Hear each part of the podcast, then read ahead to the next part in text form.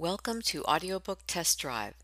In today's episode, we are featuring an excerpt from Beauty and the Bitch, a BDSM lesbian romance, written by Shauna Hunter. Physical fitness has never been so interesting. Finding her job at risk after an embarrassing mishap, Isabel is forced to embark on a path to physical fitness, a path she soon finds she can't traverse alone. Seeking out a trainer to help her change her body, she finds herself in the grasp of the dominant, mischievous, and oh so infuriating Rachel. Isabel quickly learns that changing her body won't be her only challenge when she finds herself becoming attracted to Rachel of all people. Temptations she'd never imagined possible dazzle her at every turn, making it difficult to know which way is up. Soon Isabel is involved in a full-fledged relationship with the enigmatic trainer, and before she fully understands her feelings toward Rachel, they're already being tested. Isabel's job was always on the line, but when Rachel's is also threatened, the two must come together like never before. A journey of sex, romance, and struggle ensues as the two women are destined to rise or fall together. Can their fledgling relationship survive the road ahead?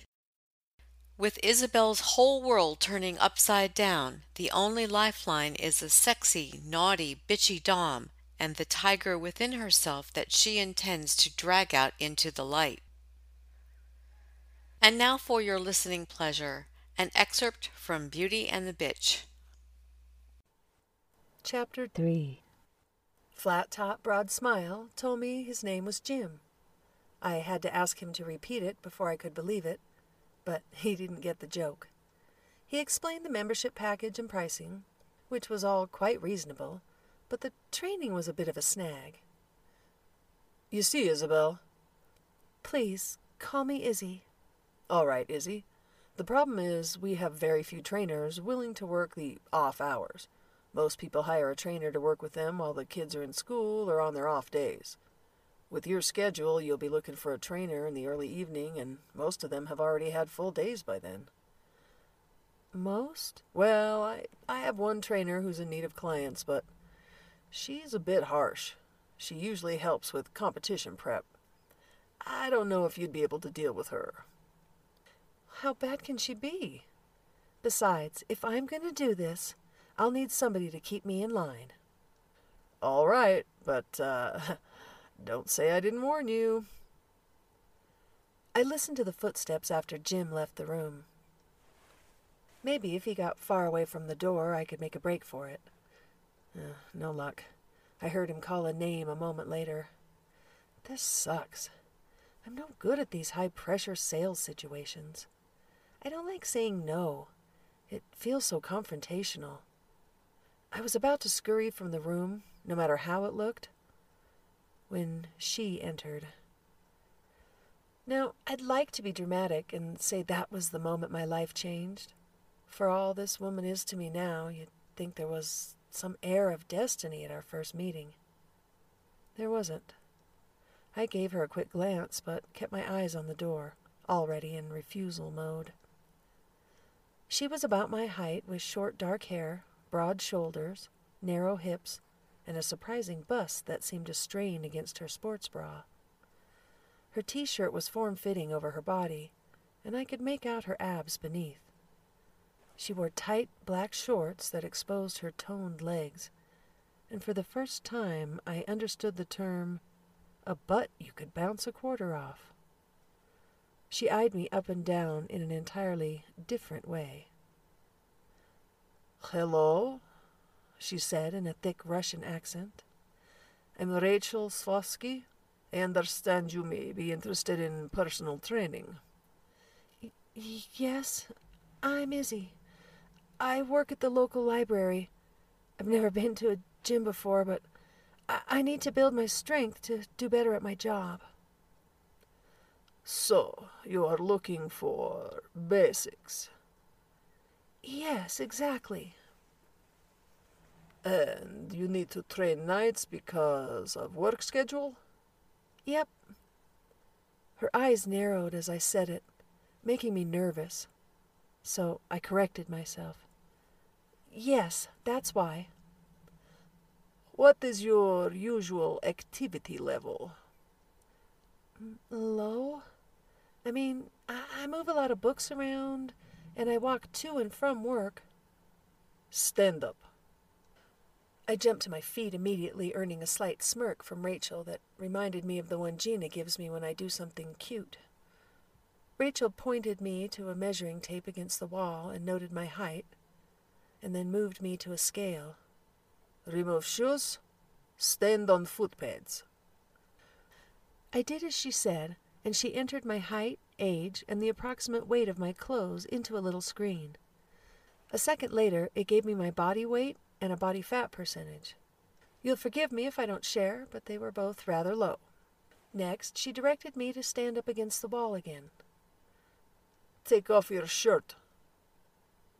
Excuse me? Take off your shirt to see muscle tone. Your skirt as well, if you are comfortable. I wasn't sure she was serious, but from what I'd read when I skimmed my magazines before selecting them, it made sense. She wanted to see where I was at, to see how my current activity level affected my body.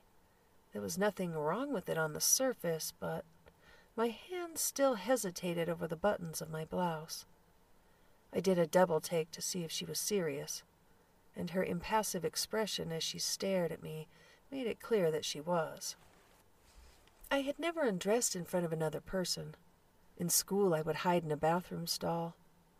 As to relationships, well, the furthest anyone has gotten was a hand up my skirt. Still, it was no different from undressing for a doctor, right? An intense, physically imposing doctor. I undid the button slowly, my face crimson. I was wearing a plain white bra and panties, nothing special. Yet I was trembling like a leaf as I exposed them. She approached me slowly, as if I was a deer about to bolt. I appreciated that she recognized how I felt. She eyed my body, looking at my sides, and then poked my stomach. You have good shoulders, good core. Turn around. I turned to face the wall, wishing I could disappear into it. I had no idea what my butt looked like, or my legs, or any of it, really. I felt her fingers gently touch my hips. I think I flinched, but I can't really be sure. You have good hips, a strong base.